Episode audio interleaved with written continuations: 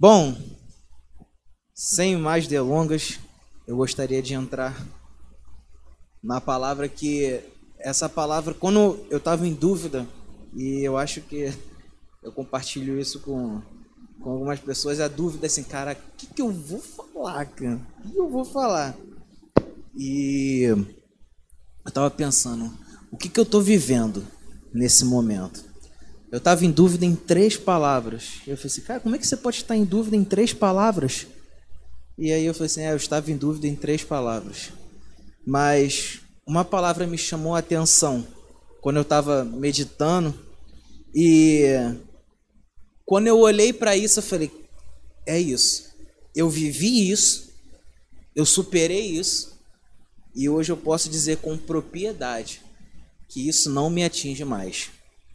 Então, o tema da mensagem de hoje é medo. O que te faz paralisar? Medo. O que te faz paralisar?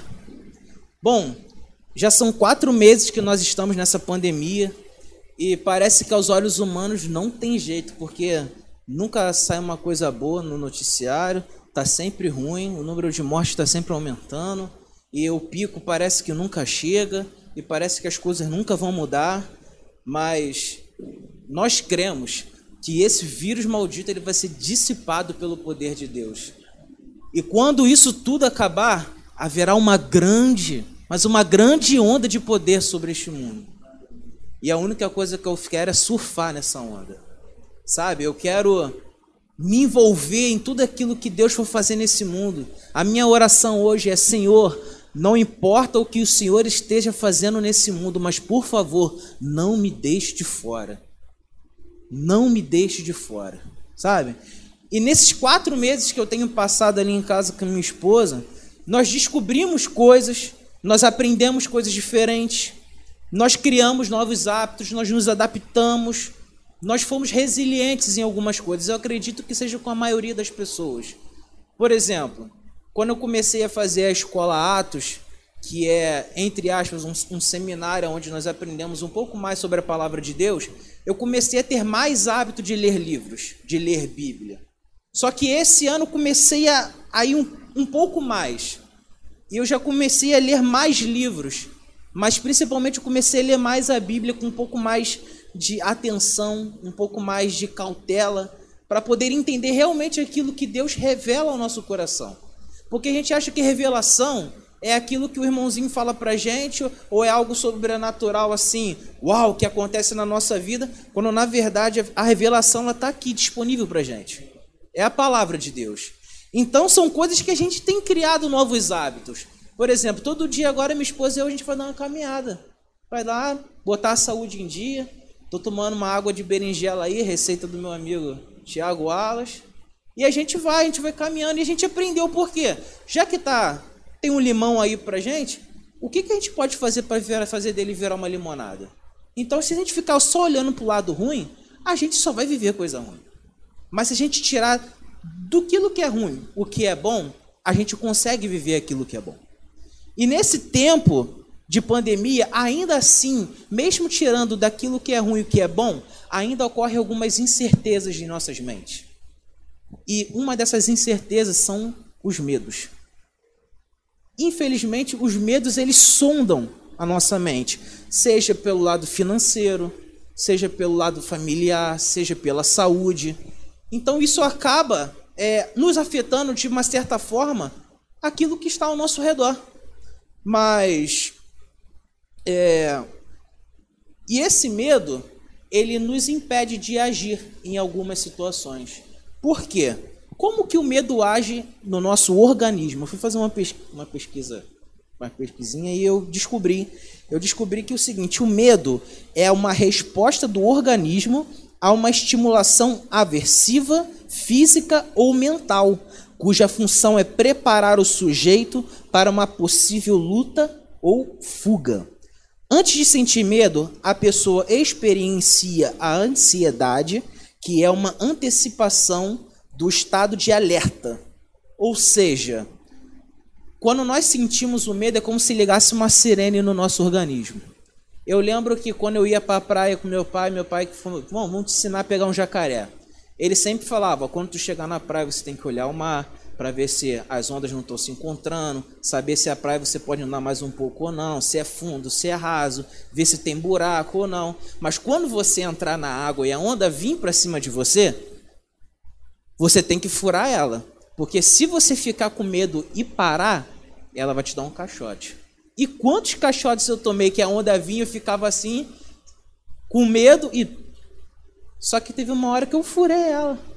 Furei, passei, ele me ensinou a pegar o jacaré e tudo mais. Para quem não sabe o que é jacaré, gente, é você surfar uma onda sem equipamento nenhum, tá?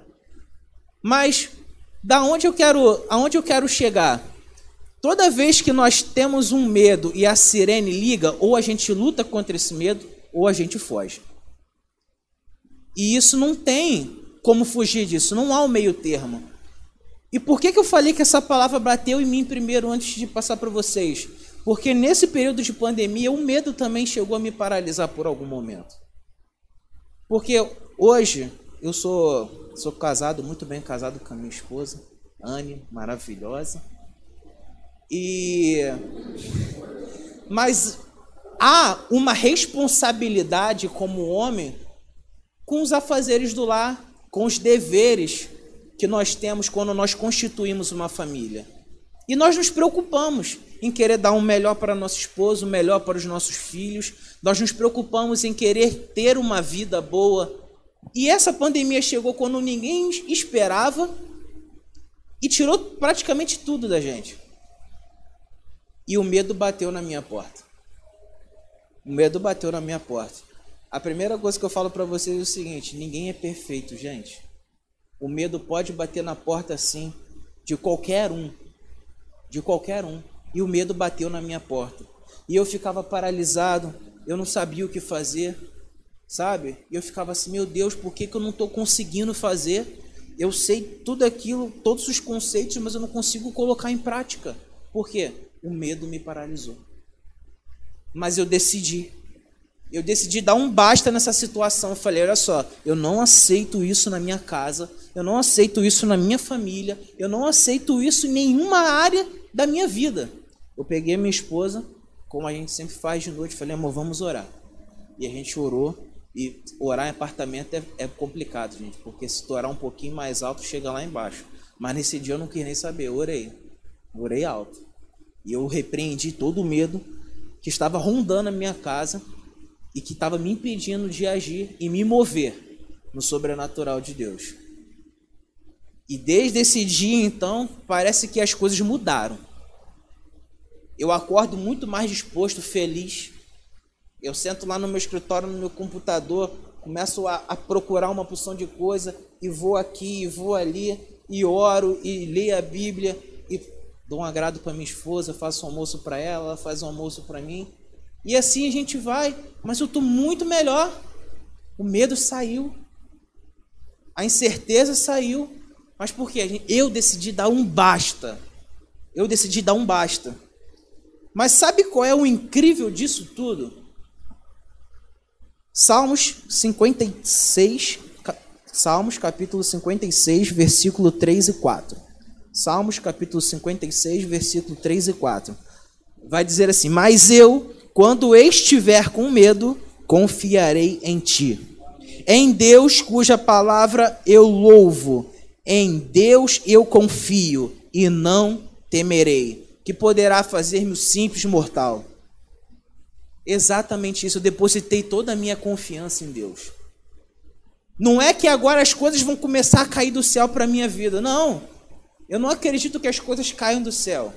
Eu acredito que nós precisamos ter um posicionamento e sim, nós somos honrados. O que, que eu quero dizer com isso?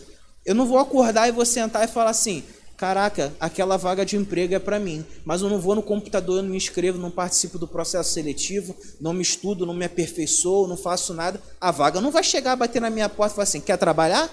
Vem aqui que eu tô te chamando. Não. Não. Mas eu tive o entendimento de que se eu estivesse com medo, eu nem estaria me inscrevendo nessas vagas. E eu dei um basta. Eu dei um basta nisso. E agora, tudo que aparece eu vou lá. Hoje eu participei de uns dois processos seletivos, ontem também mais uns dois processos seletivos. Ontem a Ana estava em casa e me ajudou a gravar um vídeo de apresentação. E vamos que vamos. Não deu hoje? Amém. Amanhã a gente acorda de novo e a gente cai para dentro de novo. Não deu amanhã de novo, a gente cai para dentro. O importante é não parar, não parar. A gente um passo de cada vez, um passo de cada vez. Um dia a nossa hora chega. Um dia chega. Um dia chega, gente. E olha só, o mais engraçado de tudo é o seguinte: o maior inimigo do medo é a fé. O maior inimigo do medo é a fé. Há uma batalha constante entre essas duas forças. E agora que nós já vimos o que significa medo, vamos ver o que significa fé. Hebreus capítulo 11, versículo 1. Hebreus capítulo 11, versículo 1, versículo de, de fácil conhecimento.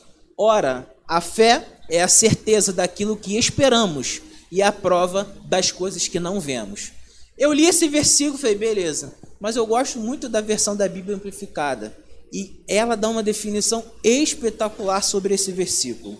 Olha o que é que ela diz.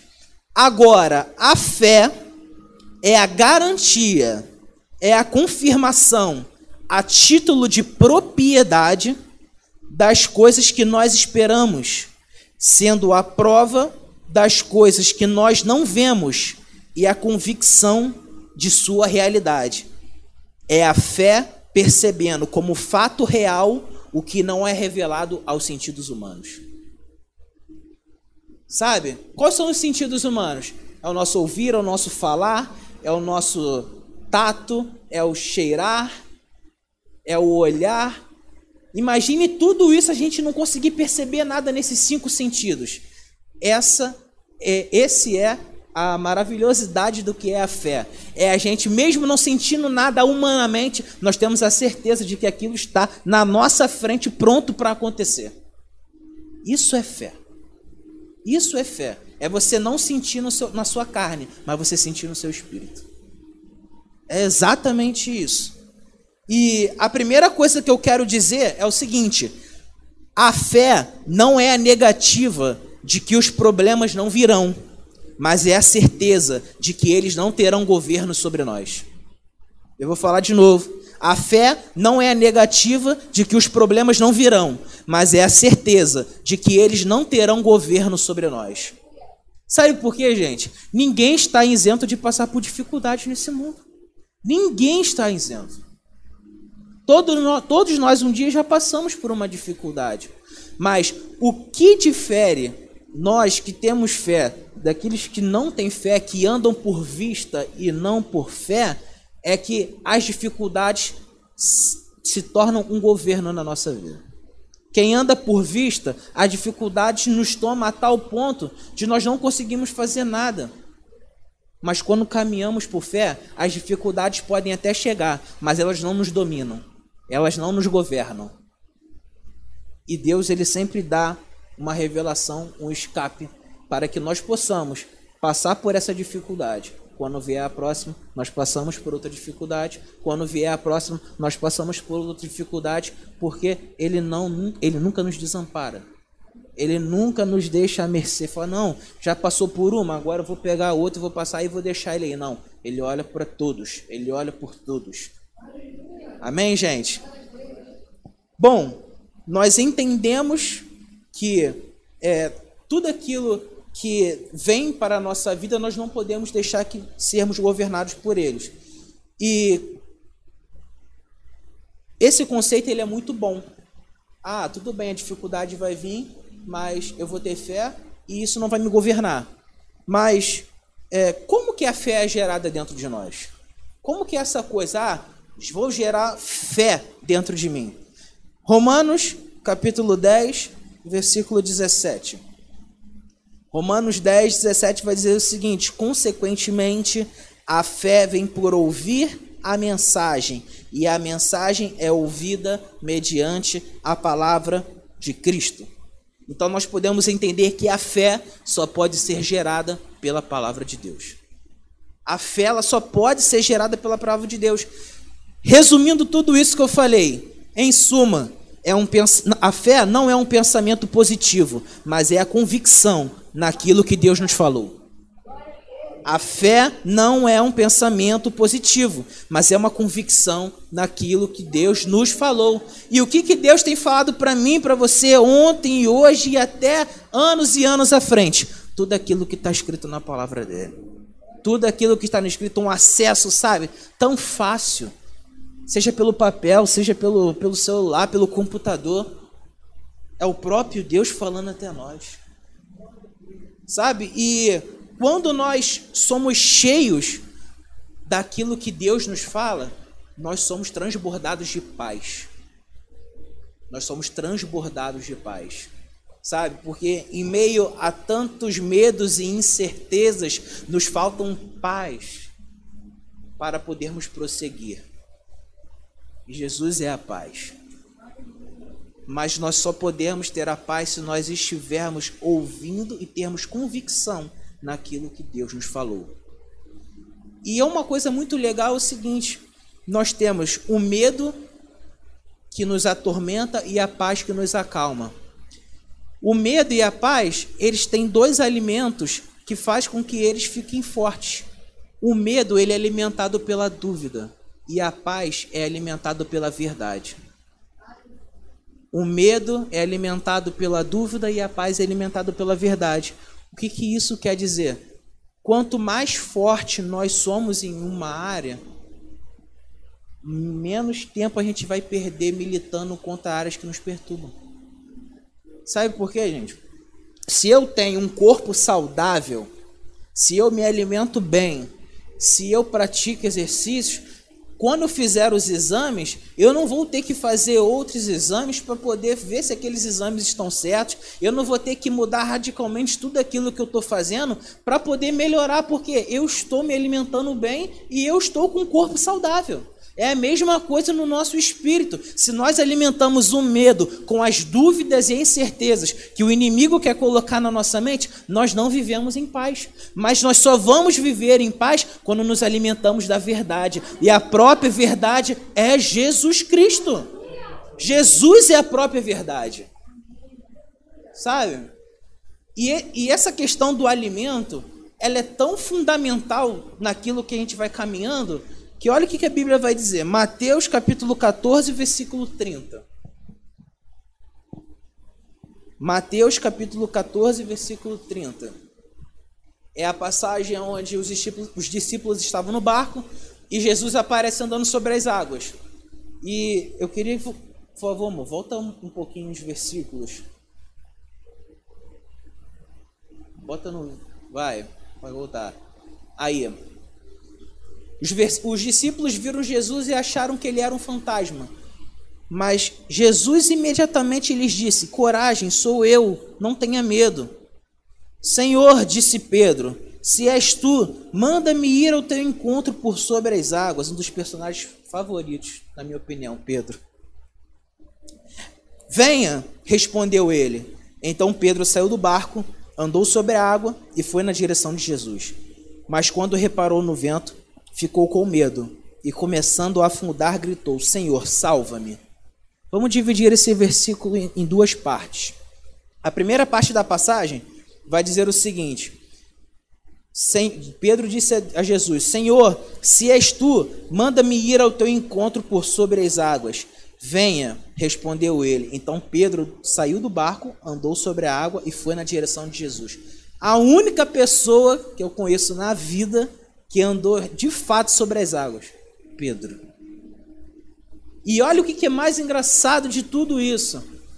Pedro, ele não chegou assim, Jesus falou, ele falou assim, Jesus, manda-me ao teu encontro. Jesus não fez um caminho de peixe para Pedro passar em cima. Ou não levou dois golfinhos nadando para levar ele até lá. Sobre uma palavra, Pedro se moveu no sobrenatural. Jesus só falou o seguinte: venha. Pedro ele andou sobre as águas sobre uma palavra, sobre a verdade. Pedro andou sobre as águas sobre a verdade, e aí é o ponto que eu quero chegar. Se uma das coisas mais sobrenaturais do mundo andar sobre as águas que Pedro fez foi em cima de uma palavra, imagine em cima da Bíblia toda. Imagine em cima da Bíblia toda a gente caminhando sobre toda essa palavra, sobre toda essa verdade, sabe, que queima dentro da gente. Imagina o que nós vamos fazer. Acabou a série Transformadores de Cultura. Nós vamos fazer obras maiores. Obras maiores. Se os discípulos já faziam apenas em cima de uma palavra, porque naquela época Jesus estava lá. Mas hoje ele não está mais aqui fisicamente. Mas a palavra dele permanece para que nós possamos desfrutar e avançar no sobrenatural, assim como Pedro avançou. Imagina, olha a quantidade de coisas que nós podemos viver com a palavra de Deus. E Pedro só andou sobre as águas em cima de uma palavra: venha. Venha. Agora, o outro lado da passagem. Mas quando reparou no vento, ficou com medo e, começando a afundar, gritou: Senhor, salva-me. Quando Pedro começou a reparar em todas as coisas que estavam acontecendo ao seu redor, ele começou a ser alimentado por uma dúvida, uma incerteza: será que realmente estou caminhando sobre as águas? E aí, quando nós temos essas incertezas e dúvidas dentro de nós, nós começamos a ruir. Porque a fé não é uma questão de quantidade. Não existe muita fé e pouca fé. A fé é como se fosse uma luz. A fé é como se fosse uma luz. Ou você liga ou você desliga. Ou eu tenho fé ou eu não tenho fé. Porque não faz sentido eu dizer que eu sou um homem de pouca fé, mas eu continuo tendo fé. E a palavra do Senhor diz que se eu tiver uma fé do tamanho de um grão de mostarda, eu consigo mover montanhas. Então, ou nós temos fé, ou nós não temos fé. Fé não é uma questão de quantidade, fé é uma questão de durabilidade. A fé de Pedro estava ligada até certo ponto até o ponto em que ele estava sendo alimentado pela verdade da palavra de Deus. Depois, quando ele começou a alimentar o, a, as suas dúvidas e incertezas por aquilo que ele estava vendo, ele começou a afundar. E sabe o que, que isso quer nos dizer? Tudo aquilo que eu dou acesso, eu dou governo. Tudo aquilo que eu dou acesso, eu dou governo. Sabe por quê? Um dos maiores problemas hoje da, da parte masculina da nossa sociedade é uma maldição chamada pornografia. E essa pornografia ela só consegue governar o homem se ela tiver um único acesso. E quando dá acesso, o governo que ela faz é um estrago. Então, tudo aquilo que nós damos acesso em nossas vidas, nós damos governo a isso. Não estou dizendo que nós agora vamos ter que deixar de fazer tudo aquilo que nós fazemos, mas nós precisamos ser cuidadosos no nosso olhar, no nosso falar, no nosso ouvir, aonde nós estamos, no nosso pensar. Eu entendo que nós, nós somos uma resposta para uma sociedade caótica. Eu entendo que nós somos, como igreja, a resposta para uma sociedade onde valores estão sendo invertidos, aonde mentiras estão sendo colocadas como verdade. Nós viemos para aqueles que ainda não experimentaram da fonte da água da vida, mas nós precisamos ser prudentes. Nós precisamos ser prudentes no nosso falar, no nosso ouvir, no nosso pensar, no nosso caminhar, porque não adianta nós queremos passar algo se nós não temos esse algo. Do que adianta eu querer encher um, um copo de água se dentro do galão do bebedouro não tem água? É exatamente isso o Evangelho. Nós precisamos estar cheios a cada dia, cada dia mais de Jesus para que possamos passar Jesus para outras pessoas. Não é passar religião, não é passar uma igreja, mas é passar o verdadeiro Evangelho aquele que salva, que cura, que liberta, que traz o cativo, sabe, a liberdade. É exatamente isso. Exatamente isso. E o que, que nós podemos entender mais uma vez sobre o medo? O medo é basicamente uma dúvida em relação a quem eu sou, quem Deus é, o que Ele pode fazer e o que eu posso nele. Sabe por quê, gente? O diabo ele não tem poder nenhum para desfazer a obra da cruz. O diabo ele não tem poder para desfazer, o plano de redenção. Já está tudo consumado. A única coisa que ele quer fazer é distorcer todas as verdades sobre o meu respeito e sobre o seu respeito. Porque ele vai começar a colocar a dúvida: se o seu Deus é realmente o Deus do ouro da prata, por que, que você está passando por essa situação?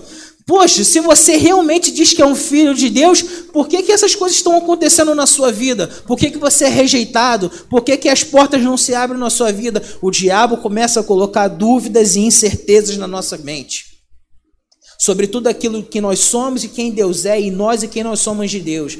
Mas quando ele começa a jogar essas setas na minha mente, na sua mente, eu apelo logo para a palavra de Deus. Sabe por quê, gente? Eu vou falar uma sequência de versículos você, vocês só anotem referência. Mas eu quero que vocês explodam nesse momento, sabe? Que o coração de vocês fervam, porque todas as verdades que a Bíblia diz a meu e a seu respeito, elas combatem todas as mentiras que o diabo quer tentar colocar na nossa mente. Sabe por quê? João capítulo 1, versículo 12. Contudo, aos que receberam, aos que quereram seu nome, deu-lhes o direito de se tornarem filhos de Deus 1 Pedro, capítulo 2, versículo 9. Vocês, porém, são geração eleita, sacerdócio real, nação santa, povo exclusivo de Deus, para anunciar as grandezas daquele que o chamou das trevas para a sua maravilhosa luz. Efésios 1, 5 em amor, nos predestinou para sermos adotados como filhos por meio de Jesus Cristo, conforme o bom propósito da Sua vontade. E o último, isso inflama meu coração, Gálatas, capítulo 3, versículo 27 a 29. Pois os que em Cristo foram batizados, de Cristo se revestiram. Não há judeu, nem grego, escravo nem livre, homem nem mulher pois todos são um em Cristo Jesus. E se vocês são de Cristo, são descendência de Abraão e herdeiros segundo a promessa. Dá um amém, gente. Bate palma, faz alguma coisa, porque isso aqui, ó, arde dentro da gente. Tem uma música do Fernandinho que eu gosto muito que vai dizer: Já estou crucificado com Cristo, agora eu vivo, não mais eu. É isso. Sabe? Foi uma troca assim. Jesus olhou para a gente e falou assim: Essa cruz é para você. Mas é engraçado, é do meu tamanho. Ele abriu o braço assim: Caraca, é do meu comprimento de braço, da minha altura. Troca ela comigo. Mas o que, que eu vou te dar em troca? Não precisa. Você me dá a cruz e eu te dou a liberdade. Você me dá os seus pecados e eu te dou vida. Não há por que nós termos medo. Não há por que nós termos medo. Nós começamos a viver por fé quando entendemos o que Deus diz a nosso respeito. Nós começamos a viver por fé quando entendemos o que Deus diz a nosso respeito. Tudo aquilo que a gente leu agora, Deus diz a nosso respeito. Nós somos altamente favorecidos, nós somos amados, nós somos, nós temos todas as promessas do céu liberadas sobre nossas vidas. Nós fomos, sabe, adotados, nós fomos transportados do reino das trevas para o reino do amor. Quando nós entendemos isso, nosso coração se enche de fé e nada daquilo que vem para atrapalhar a nossa vida, ele vai conseguir nos derrubar, porque o nosso coração está tão cheio da revelação da verdade do evangelho que a nossa fé ela se inflama, tem uma durabilidade assim, sabe, surreal. E a gente consegue caminhar por fé, caminhar por fé, caminhar por fé. E a gente vai caminhando por fé, as coisas vão acontecendo, a gente vai caminhando por fé. Tudo aquilo que a gente vai vendo ao nosso redor não importa, porque a gente caminha com fé. A solução aos olhos humanos parece não chegar, mas a solução aos olhos da fé já está pronta para acontecer nas nossas vidas. Aquela doença que passava, que não ia ter mais jeito, aquela hérnia de disco, aquela dor na coluna que não passa, aos olhos da fé já está passando. Deus está restaurando a lombar, Deus está restaurando as pernas, Deus vai restaurando tudo. Mas quando nós temos medo, nós paralisamos e não agimos. Nós não agimos. Uma coisa que eu vou dizer: o mesmo Deus que desenhou o plano de redenção, desenhou o meu e o seu futuro. E quando nós estamos mergulhados em Deus, o nosso futuro está mergulhado nele. Vocês conseguem entender a dimensão disso? Jeremias 29, 11 vai dizer assim: Porque sou eu que conheço os planos que tenho para vocês, diz o Senhor, planos de fazê-los prosperar e não de causar dano, planos de dar para vocês a esperança e um futuro. E um futuro. Sabe? Quando nós estamos totalmente mergulhados em Deus, tudo aquilo que nós fazemos é apresentado a Deus. Tudo aquilo que nós temos, o nosso futuro, a nossa família está mergulhada nele. Eu, quando eu oro, Cane, pela, pela nossa família, eu oro que a nossa, a nossa geração seja próspera. Sabe? Mesmo não tendo é, hoje os nossos filhos, mas eu oro, que, oro para que as nossas gerações sejam prósperas, que os nossos filhos sejam melhores que, as, que nós, que a voz dele alcance aonde a nossa voz não chegou, que os pés dele vão aonde os nossos pés ainda não chegaram. Por quê? Porque o nosso Deus ele é um Deus de futuro. Por que, que ele é um Deus de futuro? Porque acabamos de ler aqui planos de dar a vocês esperança e um futuro. E quando nós estamos mergulhados nele, eu tenho a plena convicção dentro de, do meu coração que o futuro da minha família, o futuro dos meus filhos, dos meus netos, dos meus bisnetos e de todas as gerações seguintes será um futuro brilhante, será um futuro de paz, será um futuro seguro, será um futuro de bênçãos. É uma geração de flechas na mão do arqueiro, prontos para ser incendiadores do reino, onde eles colocarem a planta dos seus pés. Mas nada disso vai acontecer se os medos que nós temos hoje continuarem nos paralisando. E eu gostaria que vocês ficassem de pé, porque eu já estou encerrando. Eu estava estudando essa mensagem, comecei a aprofundar. E aí eu falei assim: nós todos nós temos sonhos. Eu tenho muitos sonhos e um dos meus sonhos já realizei, que é ter uma família. Então eu tenho uma família, família é projeto de Deus, Deus sagrado de família, família é bom, casar é bom, cuidar de uma esposa é maravilhoso, ser cuidado é maravilhoso. Então um dos meus sonhos é ter uma família, já tenho. Outros sonhos que eu quero muito, ser pai, ter um carro para poder, poder passear com a minha família. Mas eu estava lendo e Freud, ele diz que o medo e os sonhos eles estão dentro do inconsciente, que é onde a gente não consegue ter muito controle sobre algumas coisas. E quando o medo e o sonho ocupam o mesmo lugar, é como se você colocasse dentro do mesmo pote água e óleo. Não se mistura. Não se mistura. É uma mistura heterogênea, aonde uma coisa fica em cima e outra coisa fica embaixo. Não tem como os dois se dissolver e ficar uma coisa só. Então imagine, aquilo que você mais sonha estando no lugar, aquilo que faz paralisar aquilo que você sonha. Compartilhando o mesmo espaço, sabe? Dentro do seu inconsciente. E a gente sempre fala assim, cara, que eu queria fazer isso, mas não vai dar certo, vai dar errado. Fulano já tentou e não conseguiu, e me falou que não ia dar certo, que eu não ia conseguir, que, que tudo aquilo que eu planejei vai dar errado. Deixa eu dizer uma coisa para vocês: tudo aquilo que eu deixo de fazer por medo de perder, eu já perdi. Tudo aquilo que eu deixo de fazer por medo de perder, eu já perdi. Sabe por quê? Eu não estou dizendo que você vai sair daqui agora e fazer uma porção de estripulia. Até porque nós temos compromissos terrenos aqui e nós precisamos caminhar um passo de cada vez. Mas não limite os sonhos de Deus. Sabe por quê? Porque muita gente acha que sonho grande é ter coisas grandes. Muita gente acha que sonhar alto é dizer assim, um missionário, ah, eu vou viajar o mundo todo ser pastor, ah, eu vou ter uma igreja com 5 mil membros. Não limite os sonhos de Deus, sabe por quê? Existe uma história de um, de um grande homem de Deus que fazia cruzadas evangelísticas de milhares de pessoas. Tinha excelentes palavras, fazia apelo e milhares de pessoas se convertiam. E aí, numa vez que ele fez uma cruzada, uma das maiores cruzadas que ele já fez, só uma pessoa se converteu. Ele ficou pensando: Meu Deus, acho que eu preguei errado. Só uma pessoa se converteu? Não é possível. E ele fez o apelo: uma, duas, três, só uma pessoa. Ele orou por aquela pessoa, e aí acabou o evento, e ele foi falar com aquela pessoa.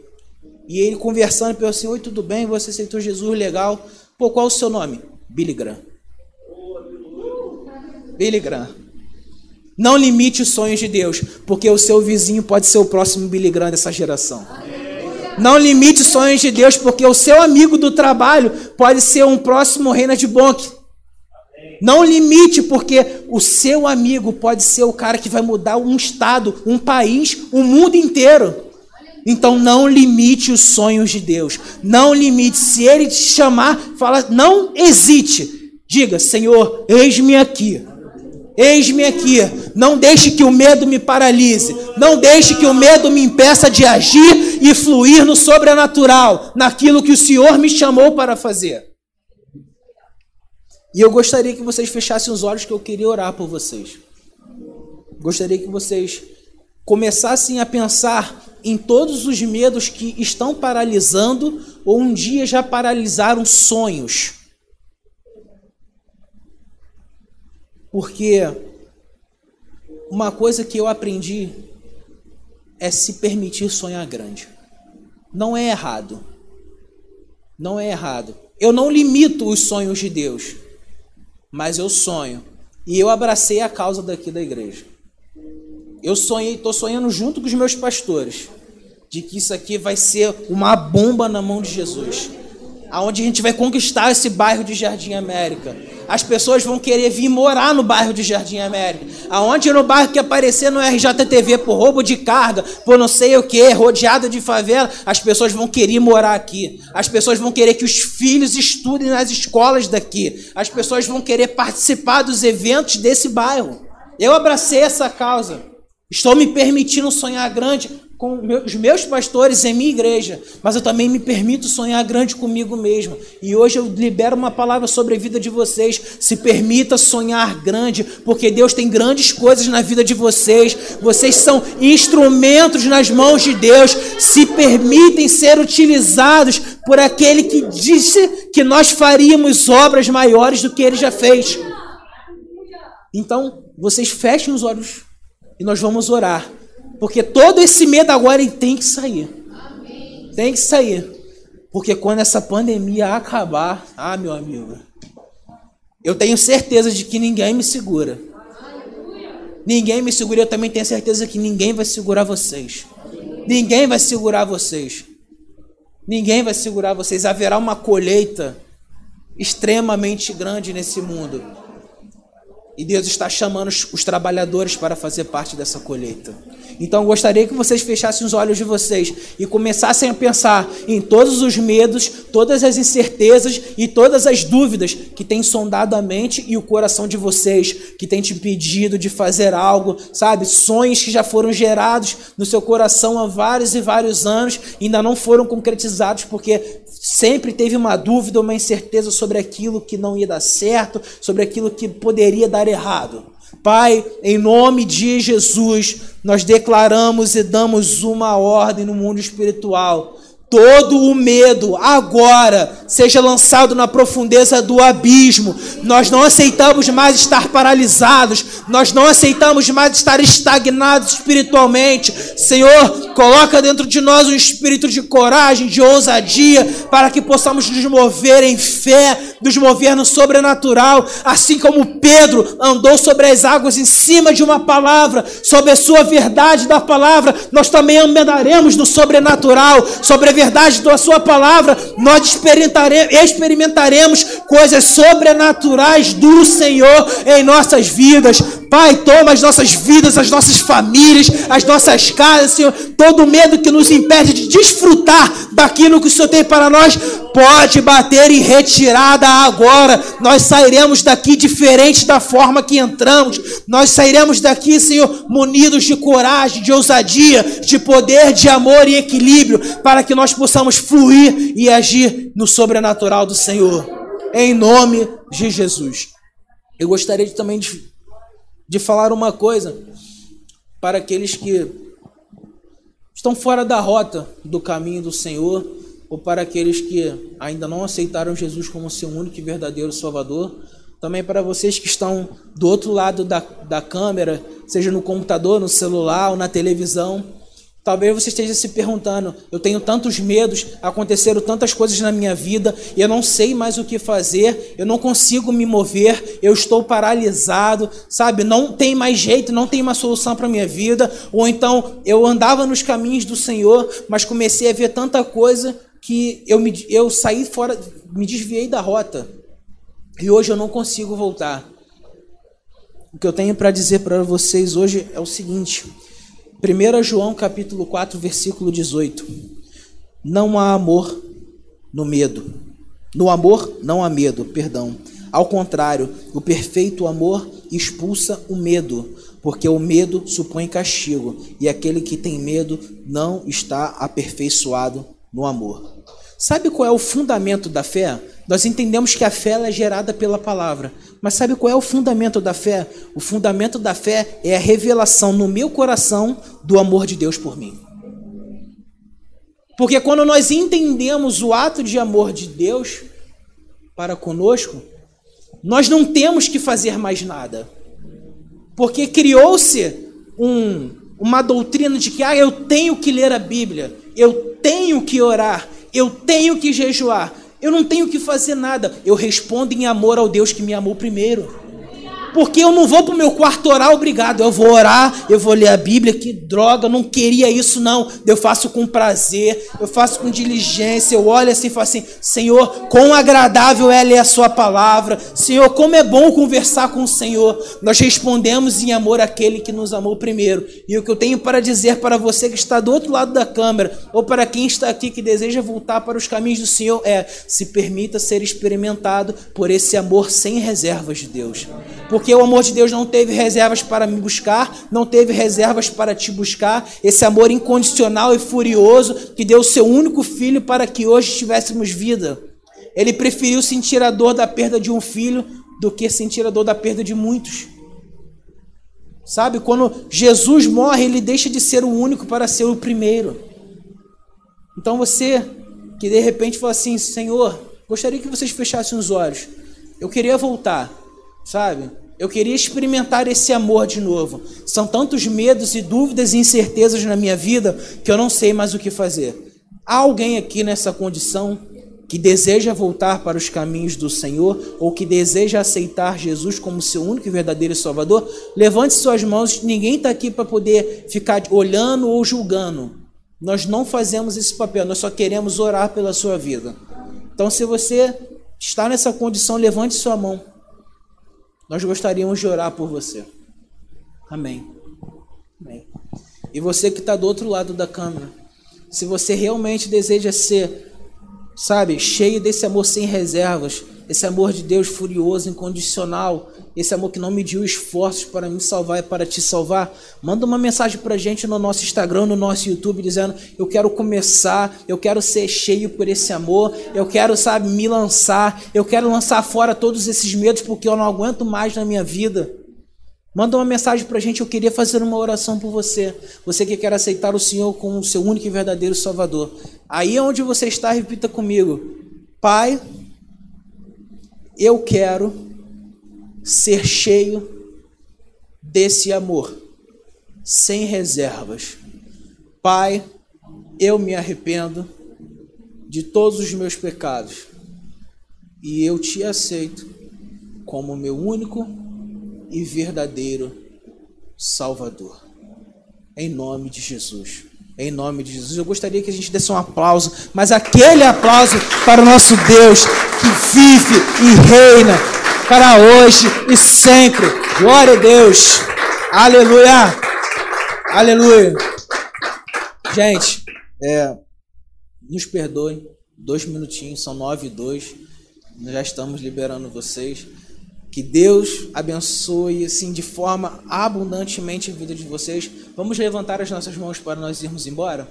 Pai, em nome de Jesus, nós declaramos sobre as nossas vidas, ó Pai, um resto de semana extremamente abençoado, de boas notícias, Senhor, de coisas sobrenaturais acontecendo, Pai, de respostas do Senhor vindas, ó Pai, Senhor, a tantas perguntas, Senhor, a tantas coisas que nós temos pedido, Pai, que o Senhor possa trazer respostas, ó Pai, que o Senhor possa abrir, Pai, portas de emprego, Pai, Senhor, prosperidade, Pai, Senhor, que o Senhor possa trazer prosperidade financeira, Pai, prosperidade de vida, prosperidade familiar, familiar, ó Pai, prosperidade emocional, ó Pai. Senhor, toma, Pai, as nossas vidas em tuas mãos, nos guarde, nos protege, nos livre do mal. E, Senhor, nos dê uma oportunidade, Pai, de falarmos do seu amor para aqueles que estão, Pai, ainda, Pai, que não receberam, Pai, dessa fonte da água da vida que é o Senhor. Em nome de Jesus, em nome de Jesus. Amém? Gente, muito obrigado. Até domingo, sete horas. Acompanhe nossas redes sociais, tem cantina pizza e refrigerante.